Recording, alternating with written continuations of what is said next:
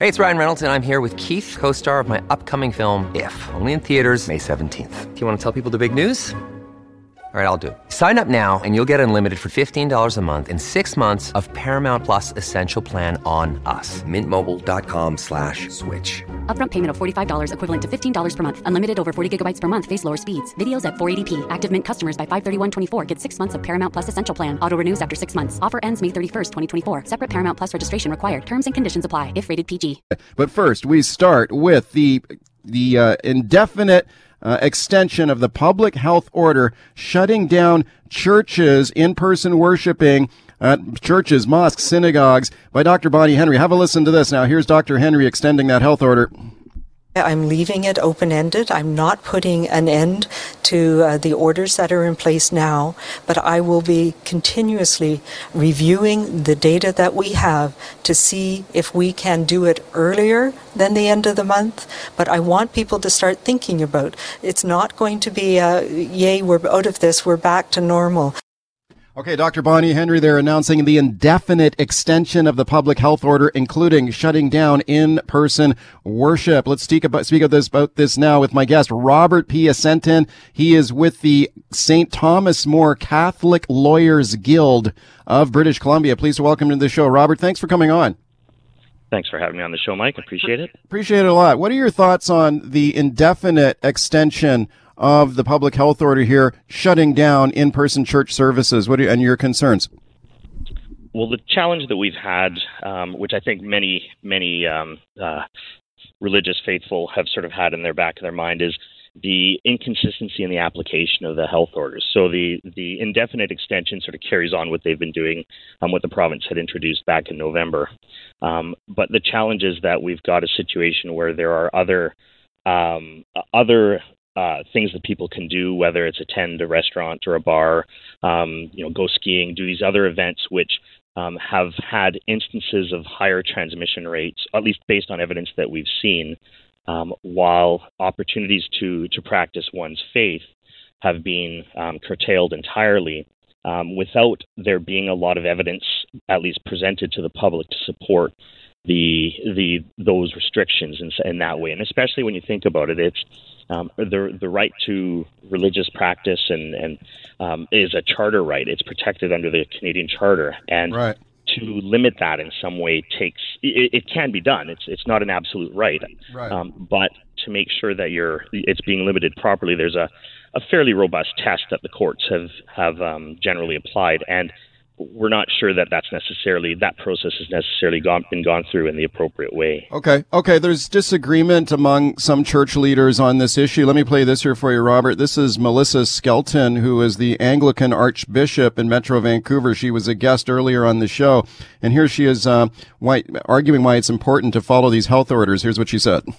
Our mission as a church, you know, as, a, as an Anglican church and as the Anglican church in this area is, and it's about the protection of life. It's about uh, actually doing things that cost us a little bit in order to protect life of other people, not only our own parishioners, but, but people in the community. Right. So uh, it's a it's a big job uh, assisting the churches to do that and, and encouraging them to keep doing it, and that's what I try to focus on. Okay, what do you think about that, her making that point about it's about the protection of life? Of course, Catholic Church, very pro-life uh, faith. Uh, your thoughts? I, I totally agree with her statement. I don't disagree with anything she said, my, from my personal perspective, because absolutely the the making sure that people are being kept safe, people aren't being put at risk unnecessarily, um, all of that is very important. And and the practice of our faith is is important to us. Um, it certainly does um, provide a lot of value from a mental health perspective, and you know, a number of different avenues like that. But we do need to make sure that we're cognizant of the of the risks that are inherent in. You know, in gatherings. And the, the challenge is it's not so much whether um, I, I, I don't think anyone would argue that the a, a church should be allowed to gather at, and no one else should be allowed to gather. Rather, it's the inconsistency in the application. So, right, um, right. Speak, that, speaking of uh, sort of right. oh, speaking sorry. of um, speaking of mental health, uh, do you have thoughts or concerns there around people who have been unable to attend church services, especially with, you know, holy seasons coming up like Lent and Easter? Yeah. Yeah, I think it's it, it, the a lot of people find um, they they take a lot of solace, they get a lot of of, of inner strength as a result of attending mass services um, and practicing their faith, and in the in the church community, uh, actually attending at their at their parish or wherever they however they practice. Um, being unable to do that does take a toll on people, um, and from a mental health perspective, absolutely, and we've seen it. Um, not just in the in the faith context, you've seen it. There's been reports all over the place about um, people suffering due to the isolation uh, that these restrictions have caused. There's been a lot of mental health issues all all over the place, and the the outlet that um, a lot of people have is through their faith, is through that practice, right, to allow them to be uh, to to exercise that that that element of their of their mental health to make sure that they're staying. Um, on in moving in the right direction in that regards as well. So I think it's an important aspect. Okay, I'm speaking to Robert P. Assantin from the Catholic Lawyers Guild of British Columbia. Let me play another clip here for you, get your thoughts. This is Doctor Bonnie Henry. Uh, she was asked about churches being shut down under the public health orders. And listen listen carefully what she says here, because she, she mentions uh, uh, someone I'm sure you're very familiar with, uh, Pope Francis. So here she is. I do not believe at all that we are affecting people's ability to, uh, under the Charter of Rights and Freedoms, and uh, actually I was quite gra- gratified that Pope Francis um, said that very thing this weekend.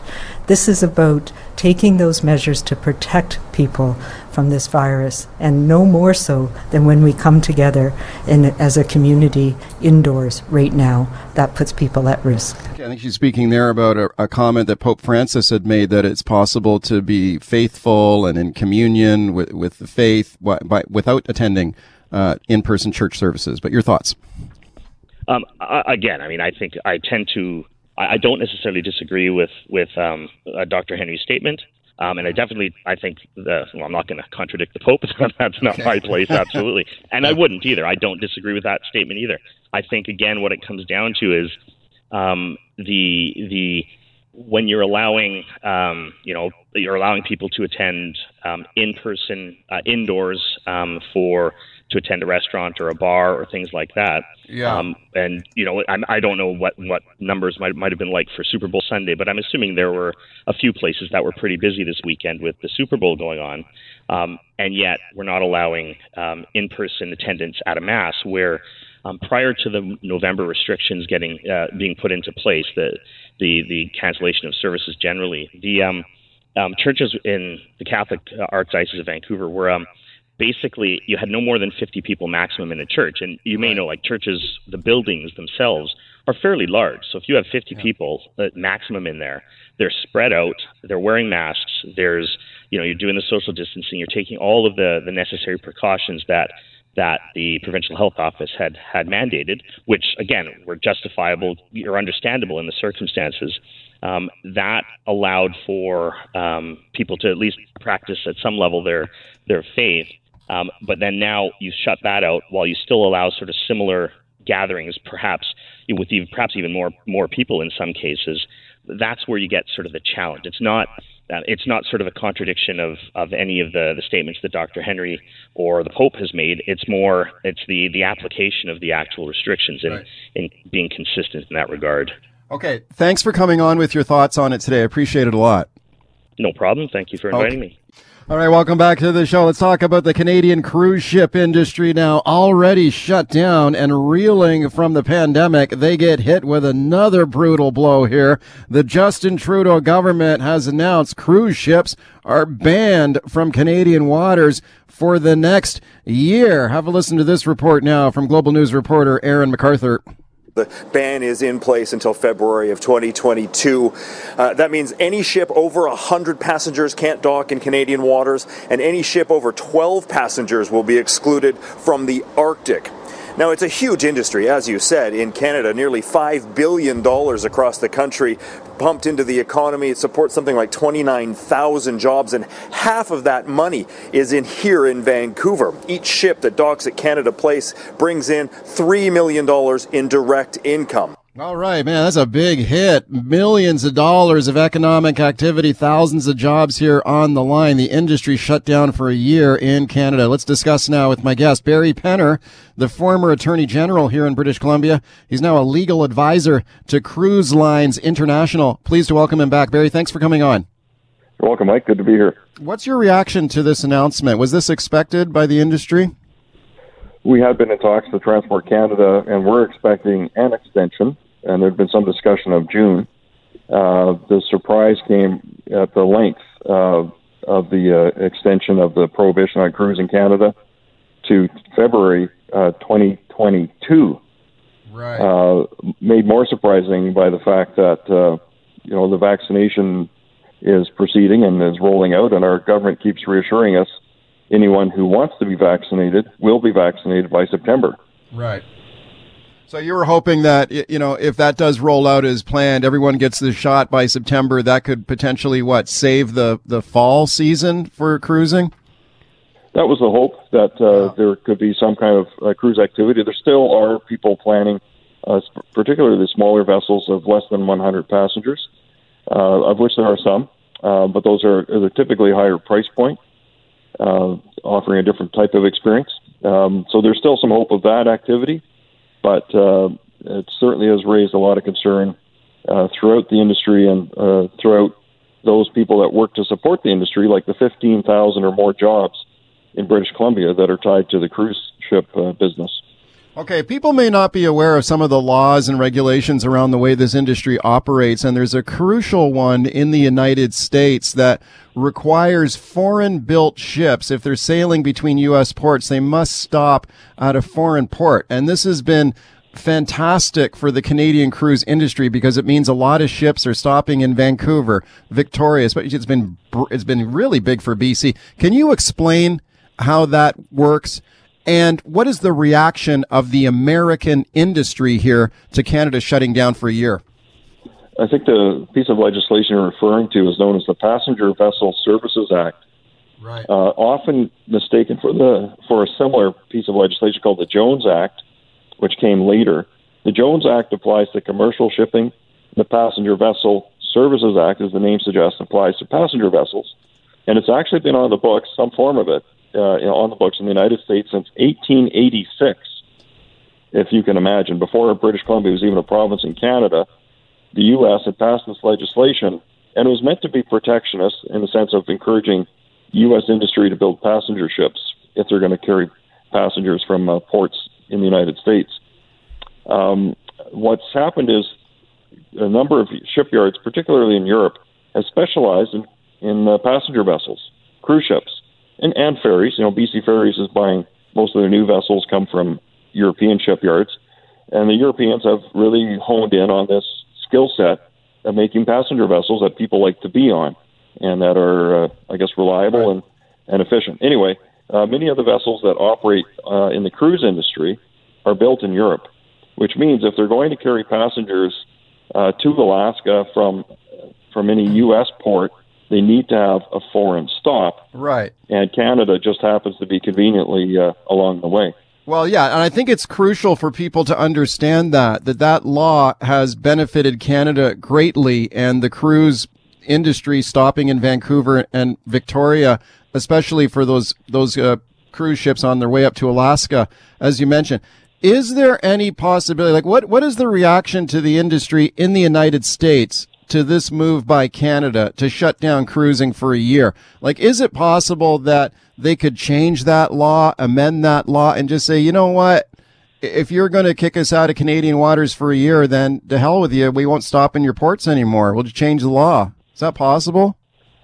It's certainly not something that the cruise lines are advocating for, but there is uh, talk of that, um, particularly given this announcement from Transport Canada that did catch our partners off guard in Alaska and in Washington State, yeah. uh, because it, it means effectively you can't run a large cruise ship out of Seattle to Alaska. Well, yeah, I know in in Seattle, I watched some of the Seattle news coverage in the last couple of days about this issue, and they were they were really freaked out by this move by Canada because it really uh, potentially damages the Seattle uh, cruise business too. So, so they're quite worried about it as well. Let me ask you about the cruise ship industry in general. I mean, you know, a lot of people will look at these boats and say, man, these things are just like floating Petri dishes. I don't, I don't want to get on one of these things and catch COVID. Can you understand the rationale for shutting the indus- industry down, like in, in principle? Well, of course, we support all efforts to combat COVID nineteen. And we know that there were some serious cases uh, early on in the pandemic before it was well understood uh, how transmission occurred. Uh, since the suspension of cruises, which cruise lines did voluntarily back in March of last year, um, there's been a lot of time and effort spent on developing protocols, uh, developing new air conditioning systems with filtration, uh, redesigning the passenger flow, et cetera. So some cruising has resumed on large cruise vessels in the Mediterranean, and that's actually been taking really? place since last summer. Yes, wow. It's been taking place since last summer uh, in the Mediterranean, and also um, in Asia. Uh, there's some uh, cruise ships uh, leaving and returning to Singapore, for example. Uh, Royal Caribbean has the Quantum of the Seas, which incidentally last summer was calling on Victoria, uh, probably summer of twenty nineteen, the last year that we had cruise okay. traffic. That's kind of surprising to hear in some ways. Have there been any out COVID outbreaks in any of those cruise ships that are operating now? Uh, not the ones that are currently operating. There was, uh, there was the Quantum of the Seas, there was a false alarm. Uh, I think it was before Christmas. Uh, one person tested positive on the ship. Ship turned around as per the protocol, went back to port. Uh, everyone got tested, including the person that had tested positive, and then it turned out it was a false positive. So it was. Uh, turns out he did not have COVID nineteen. Um, okay. But anyway, it, it highlights what the concerns are and, and how cautious everyone's being. Speaking of Barry Penner from Cruise Lines International, we're talking about the Justin Trudeau government decision here to shut the cruise ship industry down in Canadian waters for a year. Uh, we're very familiar with the cruise ship business here in our province, especially in Vancouver. What about in other parts of Canada? Like, is it is cruise the cruise ship business is that big on the East Coast? There's a, a growing, or has been a growing industry on the East Coast. Uh, what's become popular are cruises leaving from New York or New Jersey and going up through uh, Boston and around through uh, Charlottetown, uh, Nova Scotia, Sydney, and into uh, Quebec City. Uh, those are wow. typically ten to twelve day uh, voyages, uh, and often uh, gets quite popular in September, October, called the Fall Colors, when right, the leaves on right. the in the Maritimes are, you know, notoriously bright and beautiful. Yeah. Uh, it attracts a lot of traffic. So this, this announcement by Transport Canada has also caused concern in the Maritimes, because it means that while, while they were hoping they could have a September and October cruise season to take advantage of that, those fall colors, uh, with this order in place, uh, they won't be planning for that. Right. Let me ask, final question for you. I, I know it was the industry's hope that maybe things would turn around in the fall after everyone's vaccinated. And, and I will note that the federal government has said that they could possibly amend this plan uh, if it looks better in the fall. So maybe there's some hope that something could change down the road. But what would you say to people who are be very hesitant or afraid to get on a cruise ship at this time? What can the industry say, or what can you say right now to sort of reassure people? Like, especially, like, let's look ahead to the fall. Like, if people have got the vaccine, do you think it'll be safe to go cruising again? We'll take our guidance from the medical experts, and cruise lines have retained uh, experts in the field that are world-renowned, that have been developing their protocols that are being put in place and have been put in place for the vessels that are currently operating. So we will take our guidance from medical authorities uh, and determine when it's safe safe to resume cruising. But there is a lot of pent-up demand, and we know that people enjoy cruising, uh, and there are many people anxious for the day when it is uh, possible to resume cruising in North America. Thanks a lot for coming on today. You're- Sign up to The Economist for in-depth curated expert analysis of world events and topics ranging from business and culture to science and technology. You'll get the weekly digital edition, online-only articles, curated newsletters on politics, the markets, science, culture, and China, and full access to The Economist Podcast Plus. The Economist is independent journalism for independent thinking. Go to economist dot com and get your first month free. Many of us have those stubborn pounds that seem impossible to lose, no matter how good we eat or how hard we work out. My solution is PlushCare. PlushCare is a leading telehealth provider with doctors who are there for you day and night to partner with you in your weight loss journey. They can prescribe F D A-approved weight loss medications like Wegovy and Zepbound for those who qualify. Plus, they accept most insurance plans. To get started, visit plushcare.com slash weight loss. That's plushcare.com slash weight loss. Welcome, Mike. All right, welcome back to the show. Let's talk about Canada's response to the COVID nineteen pandemic now and how the pandemic is impacting the global community, including the international competition for vaccines. And how can we get vaccines to the poorest countries on the planet? I'm very pleased to welcome my guest, Stephen Lewis.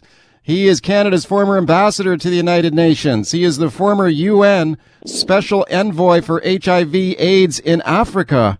He co-directs the advocacy organization AIDS Free World, and I'm very pleased to welcome him to the show. Mister Lewis, thanks a lot for coming on. Thank you, Mike. Thanks very much.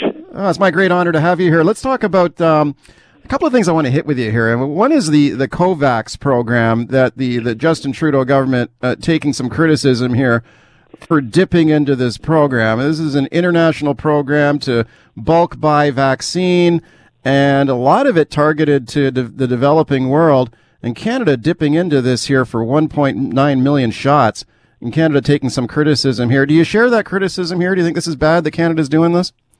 Yes, I share the criticism. I understand the pressure.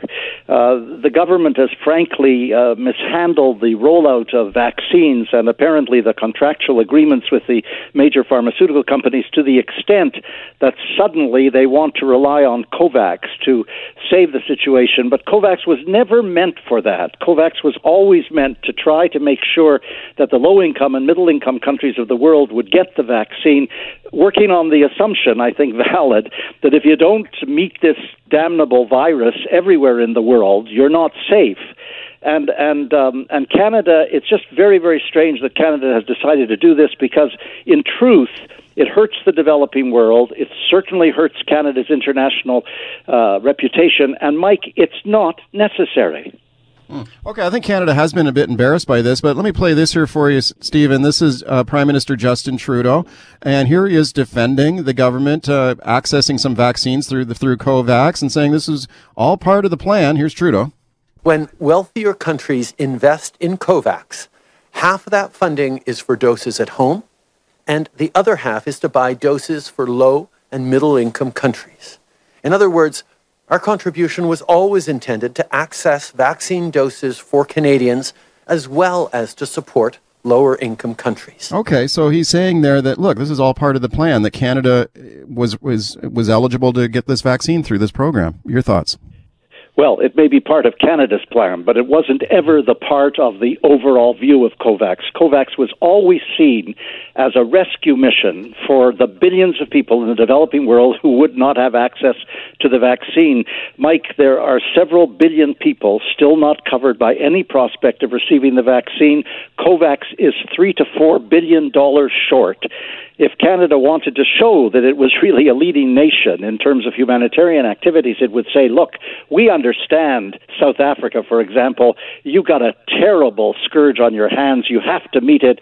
We're not going to take two million doses away that might be used in the developing world. I think it's really a matter of essential morality, Mike. You you make oh. a decision as a country. Of course, your own people are fundamentally important, but you're also part of a global community in a global public health crisis, and you make your choices. And Canada is making the wrong choice. The Prime Minister is right. When he announced this back on September twenty-seventh, he said it was four hundred forty million dollars and two hundred twenty million dollars would go to the drugs for Canada. And very few people picked it up at that point. It's only now that he's exercising that, that he's subjected to criticism because no right. one really expected Canada to do it. Do you think, though, that generally speaking in public opinion in Canada, most Canadians are anxious to get this vaccine as quick as possible, and we've seen a disruption in the vaccine supply here in the last couple of weeks? I wonder if most Canadians would say, you know what, we'll, ta- we'll take this vaccine wherever, wherever we can get it. Yes, I think you're probably right, and I'm sure my voice is a minority opinion, Mike. Of course, I've lived my life as a minority opinion, but I, I, I do, I do think that there is another mistake in terms of the availability and distribution. If we could just pull ourselves back for a moment Yeah. Several hundred thousand doses of Pfizer are now expected next week. More, more in terms of several hundred thousands expected the week after in February. Then there are millions of doses coming in March. Similarly, Moderna will be back on track. Canada also has contracts with J and J, which is now up for approval, Johnson and Johnson, and Novavax. In other words, we have pre-purchased, as you know, more doses per capita than any country in the world, and they're going to right. start pouring in in March. We don't have to raid COVAX. We will have enough. Okay, one more clip I want to play here for you, Mister Lewis, and the government uh, trying to convince the, the, the opinion that they're doing the right thing here. They're not breaking any rules in this COVAX program. This is Steve McKinnon. He was a guest on the show here last week. He's a Liberal M P. He's the Parliamentary Secretary for Procurement. And here he is defending this, this uh, decision by Canada to access these vaccines. And he says, look, this is what COVAX was set up to do. Here he is. This is what COVAX is. It is a buying group for wealthier countries, so that we can create leverage with pharmaceutical companies to supply vaccines to less well-off countries. Right. So he's saying that these wealthy countries get together, they have leveraging power, they get leverage their power to buy vaccine, and they, then they share with the rest of the world. Doesn't mean they give all the vaccine to the developing world. Some of it goes to the wealthy countries too, right? Well, that was not the original intention of COVAX. The original okay. intention of COVAX, formed by W H O and the Global Vaccine Initiative, was to make sure that somehow, given all of the pre-purchasing by the wealthy nations of the world, somehow there would be money available to purchase drugs for low-income countries. At the moment, Mike, we're looking... In two thousand twenty-one, the low-income countries of the world will be lucky to vaccinate one out of every ten people. It's really appalling because those variants that we're familiar with can transfer to Canada again in the future. So since we are going to have enough doses to handle things without COVAX, why would we insist on pursuing it? All right. Speaking to Stephen Lewis, former U N Special Envoy for H I V AIDS, let me ask you about the patent protections for vaccines. It seems like the big pharma here making a lot of money here on these vaccines. Do you think that those patent protections should be stripped so that the world can make these, these vaccines in a generic fashion and make them cheaper? Uh, absolutely, as we did with the antiretroviral drugs for AIDS and saved millions of lives in the process. The the uh, generic manufacturers were located primarily in India, but we reduced the prices from twelve thousand dollars per person per year to three hundred fifty dollars per person per year and down to one hundred dollars per person per year. So that's the remarkably dramatic things that generic drugs can do. But even more important, Mike, there is a great effort being made at the World Trade Organization by South Africa and India and ninety-nine other low-income and medium-income countries to say, look, suspend the patents for these pharmaceutical companies just for the course of the pandemic. Then you mm. can reinstate them. But for heaven's sakes, let us have the opportunity to reduce the prices dramatically. The pharmaceutical companies right. won't let us. Mike, I've, I've I've sort of lived a long number of years watching these international issues. I can't get over the fact that drug companies are deciding whether people live or die. Mm. Not governments, not the United Nations, not even academic institutions. Drug companies are deciding what they'll sell the drugs for, how much profit they're going to make, whether the drugs will be available, and all or a great portion of the money that went into the discovery of the drugs comes from the public purse. I don't mm. get why we have surrendered uh, our control to drug companies.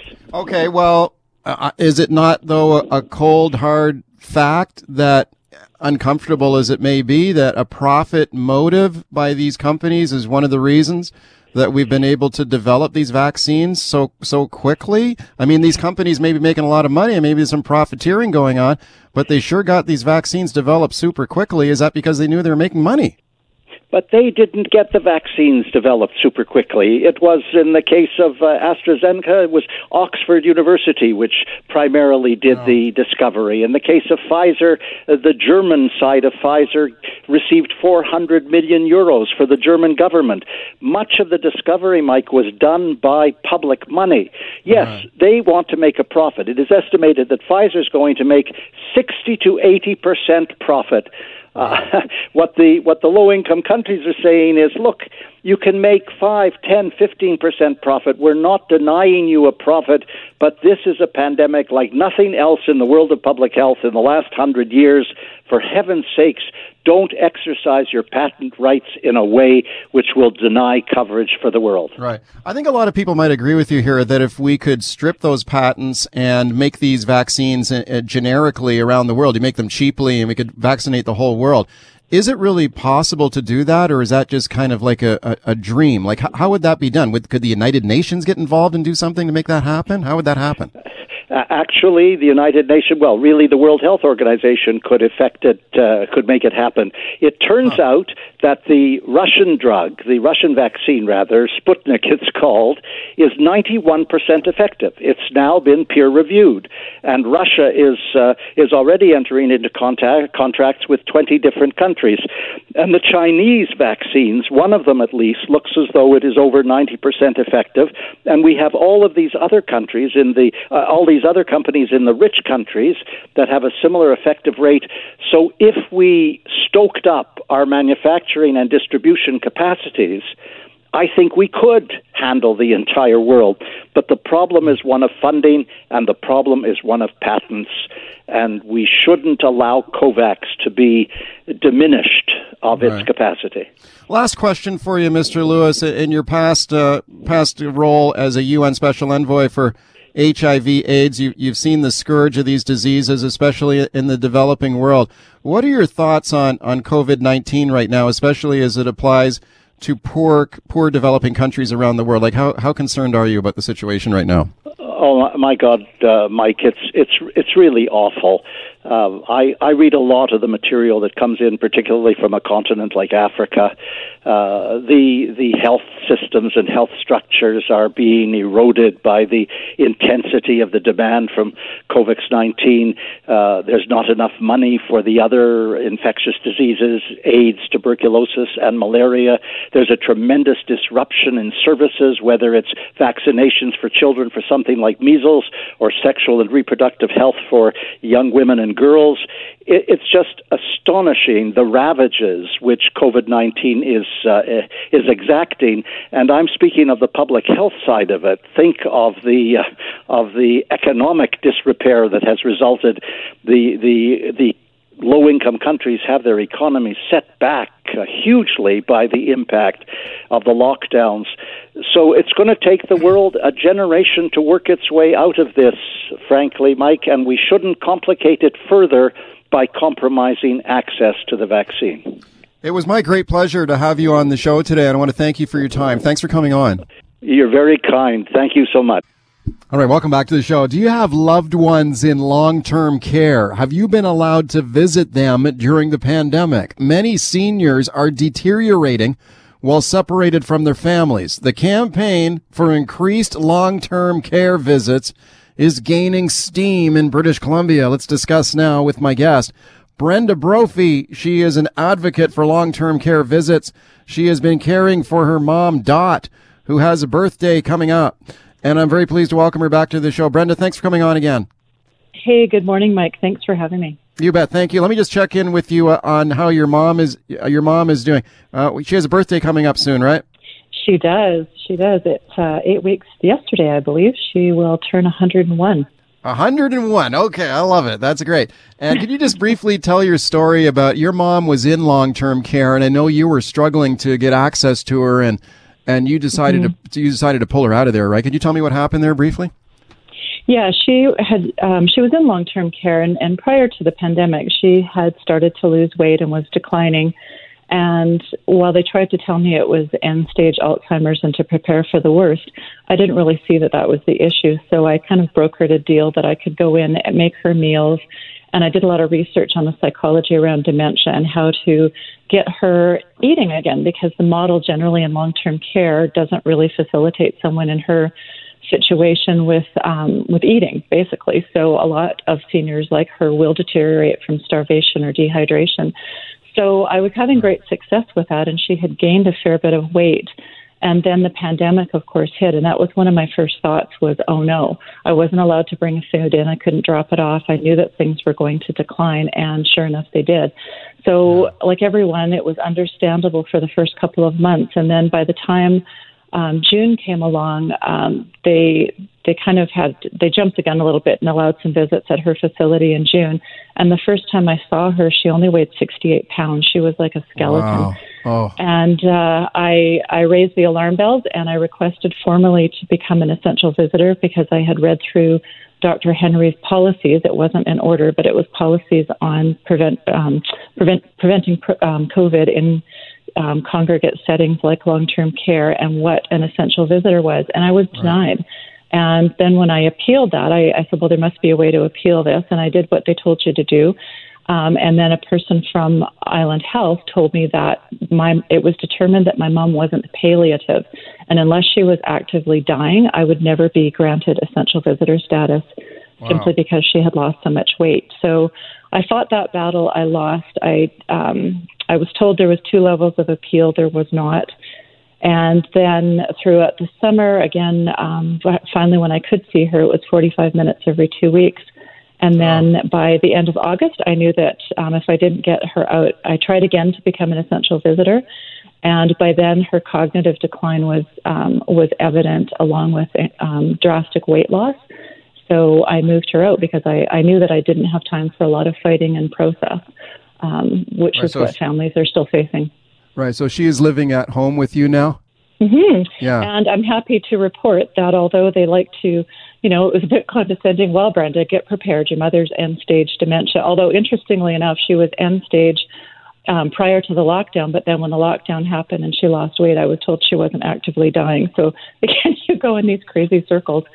Um, but she has now gained eight and a half pounds. Oh. Uh, we determined through a fantastic doctor who comes to our home that she'd been on the wrong medication for about nine years, and her cognitive function, especially over the last week, has improved um, wow. quite dramatically. So oh, she is wonderful. Doing incredibly well. I, I have no doubt, and knock on wood, not to jinx things, but the God's willing, we will celebrate her one hundred first birthday. That is one. That is fantastic to hear. I, I, I love it. That's that's wonderful to hear, and it's a great story. And for people listening, like a lot of people might be thinking, in they're in the same position. They're separated from loved ones. They they don't know what to do. A lot of people just don't have the ability to bring bring a loved one into their home. You know, absolutely. I mean, you you were absolutely. In the fortunate position. You're able to bring your mom home. Not everyone can do that. So can you talk a little bit about the, the campaign for essential visits? Because, you know, the news this week is we have uh, British Columbia's independent ombudsperson, uh, J- Jay Chalk, has just issued a report on this. And again, this is another independent watchdog in our province sort of sounding the alarm on this, saying, look, we need better rules on this, because mm-hmm. a lot of people are trying to get this essential visitor designation to see their loved ones, and they're being turned down like you were. So can you can you talk a little bit about that? Like, how come? Why were you turned down as an essential visitor? It's because your mom was not was not dying. Is that is that why? Yeah, and I actually, yeah. when you asked me to be on the show, I thought I'll dig through some old emails. And um, this is a quote: "A visit with your mother at this time is not deemed essential," and that they they had. Um, the clinical dietitian and the occupational therapist have a look at her, and it actually says, your mother's occupational therapist met with your mother this morning and found that she presented very bright and alert. She was sitting up in her chair, fully dressed, and she was able to initiate and participate in social conversation. Therefore, you're denied. Therefore, you're denied. That's uh, that must be an. I mean, how'd that make you feel to be to- to be told you can't see your mom? Furious. And I mean, I, wow. I went through what all the, so many of these family members are going through. Um, you know, we, we knew for the first while this is what it was, but I fought that battle from, um, I sat down. I always joke and say it was after uh, you know, a fairly large portion of a bottle of red wine and wrote a petition because I could not believe that this was being allowed to continue. Like, how? How can this continue? Um, somebody must not understand what this is doing to our loved ones and care. Somebody must not, like, certainly um, Doctor Henry, Minister Dix, they must not know what this is actually doing, because it seemed just unbelievable to me that if they knew that they would, they would in fact continue with these policies. And then, you know, through the summer it went on. We got visitation, and, and Isabel McKenzie herself has spoken to this. When they brought out the visitation policy July first, we all cheered. It was like, thank goodness, we're going to get in. They will allow one designated social visitor. And then at the same time that they announced this, they said, we will revisit that policy in August. They never right. did. They never mm. did. And, you know, families fought. We we had a rally at the legislature. There has been more petitions. Uh, folks are going to the ombudsman. There's legal action people are pursuing. You know, it just goes on and on. But, you know, one thing to remember, and I back to your point about how fortunate and blessed I am to have been able to bring my beautiful little mom home. Yeah. It's because of my situation. I am incredibly privileged to be able to do that. I have Um, a very supportive boss. I can work from home. I take a lot of leave without pay when I need to. I have been able to access a funded program by the government, which they keep pretty much secret, to be honest, oh. um, where I can hire my own staff. Um, and, you know, four months on, it's starting to come together for me, but it's not been without a lot of very difficult hurdles to get past. Right. My mom's also quite easy to care for. That is not the case with a lot of seniors, especially those with dementia and Alzheimer's. Right. You know, there's a lot of things that you have to deal with. So I know that I'm in a very small minority that can do this. Yeah. And I think that's why I keep fighting, because it's not right that they're still being kept away from their loved ones in care. Um, and that's what is so frustrating about this, is that it's a step in the right direction, this this order that's come out. And I don't think people realize, prior to Bonnie Henry's new order on long-term care and the visitation, it's never been an order. It was guidelines. And they left it in the hands of the facilities and the operators and administrators of the facilities, what I feel is basically to play God. They could make those decisions with a wave of their pen or their email to tell you that you could or couldn't, without any reason or rationale, and they knew that we were quite powerless to do anything. So when I was denied the second time, it's just like, there's nothing else you can do. And, you know, I knew for myself, if I if I didn't take action, I would lose my mom. Um, and I was able right. to do that. But many other people have not been able to, and they have lost their loved ones. Um, right. These residents in care are dying all the time of non-COVID, preventable, premature deaths. And they're not the ones that are getting the heartfelt condolences of our health ministry. Um, and while I'm sure it's very sincere, they're worried about COVID. Facilities are worried about reputation. And um, it's just infuriating that we're still having this conversation. It will be right. a year next month. Well, you know, seniors, we know, can deteriorate rapidly when they're separated from their loved ones. And when they're reunited with their loved ones, they can bounce back, and your mother is, is living proof of that. All right, welcome back. Talking about visiting loved ones in long-term care with my guest, Brenda Brophy. Lots of phone calls. Let's go right to them. Karen in Surrey. Hi, Karen. Uh, I'm so glad you have this show on today. My mother died last week. Oh. She was in a care home, and we were denied uh, opportunities to have her Uh, fed by former caregivers. The program that your client, your uh, guest was talking about is called the Choice for Support for Independent Living, and my mother qualified for four years. We kept her in her own home for four years, but eventually had to put her in a care home. Because of COVID, we weren't denied to see her. She deteriorated. Finally, I got to go see her. She was skin and bones. I was disgusted. She had late stages of dementia, same scenario. If she had had her former caregivers go in and feed her, who are reti- they are former nurses in the Philippines, and they are totally qualified, I think she'd still be alive. And I'm just wow. listening to the story. It was heartbreaking, and I thank you for coming on and exposing this, because it's so unfair. So many seniors in that home, when I walked in, they look so sad. Karen, thank you for your call. You're breaking my heart here listening to you, and I'm sorry you, you lost your mom. Um, Brenda, I mean, you've you've heard hundreds of these type of stories, I'm sure, but your thoughts. Yeah, and my deepest condol- condolences to you, Karen. Yeah. I, uh, whew, that's hard to listen to, but I yeah. hear these stories all the time. Um, like I said, I started a group, and we've got so many people in all these stories every day. Um, this is not unique, but it doesn't make it any less important and heartbreaking. And, you know, like I said, a year on now, we have this focus and we have an actual order which makes it legally binding that they need to, you know, um, like the ombudsman is saying, there needs to be timelines and written rationale. I read that and I think, you know, do you think? And we're a year on. Why wasn't so this done that, sooner? They've they've known since the summer that we needed to have something besides a policy where the care facilities could just make arbitrary decisions and play God with this. And we've had was, no remedy. That was the biggest problem, is it seems to be a very inconsistent application of these rules. It seemed to vary from home to home. Let's go to it Judy. Is, yeah, totally inconsistent. Totally. Let's go to Judy on the line in Langley. Hi, Judy. Uh, uh, hi, thanks for having me on. Sure. Um, my dad passed away in care um, about two and a half months ago, and he, I think, I believe that he died of, of boredom, and, and he deteriorated because he had no social interaction.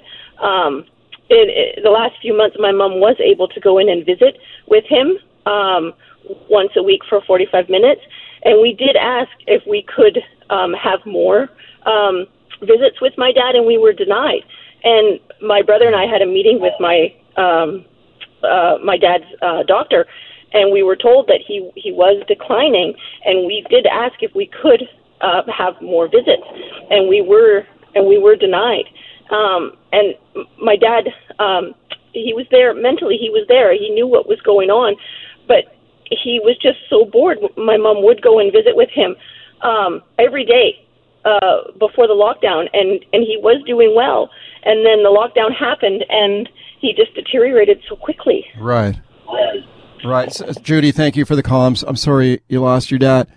Uh, you know, one of the things, we've only got two minutes left here, sadly, Brenda, but one of the things that I think is interesting about this is quite often people are asking, when they're asking to go in for an essential visit, quite often you're, you got personal protective equipment to the max. You go straight to your loved one's room for the visit, as opposed to, you know, the the loved one being wheeled to a window um, yeah. for a window visit and potentially being exposed to other people as they as they're taken to the window. You know, I've oft, I've often thought it sounds pretty safe if you've got P P E and you go straight to the room. But your thoughts? We just got a minute here. Yeah, and you know that's that's part of it too. Is there's even though we've gotten a little step closer, at least there's some process and they're forcing some transparency and accountability. What does yeah. a quality visit look like? It's not a supervised visit behind plexiglass. Um, let people into the rooms with P P E and screening the same as staff so that right. there can be quality. And there should be no restrictions on frequency and duration for essential visitors. They're there okay. for a reason. It's called essential. Let's squeeze in one more call here. Jane in Richmond. Hi, Jane. We just got a minute left here. Hi there. Um, I'm in Richmond on my way home to Surrey. I just vis- visited my sister, who is ninety-six, in a care facility, and I'm clearly one of the more fortunate ones. I have been able to visit her since last summer. Out when we were, I was outside, she was inside, through plexiglass, et cetera. But now I actually go and visit her inside. I'm gowned, all the P P E, all that stuff. We're both masked. I get to hug her. She's now knowing me. She didn't know me at first, but this morning uh, she said, who am I hugging? And I said, you tell me. And she said my name. And Aww. So my visits have just been absolutely um, wonderful experience to see. And she's well taken care of. But her facility is, is smaller, and so maybe that also makes a difference. I really don't know. But I'm very feel very blessed that I can go and see her. I'm one designated visitor in the family, and I get to come and see her and hug her every when I can. Jane, thank you for sharing that, and I'm glad we were able to end on an uplifting story like that. It's wonderful to hear that you've been reunited with your sister. Brenda, I continue to salute you and the great work that you're doing and standing up for families. Thank you for coming on the show once again today. Yeah, thanks for continuing to keep this conversation going, Mike.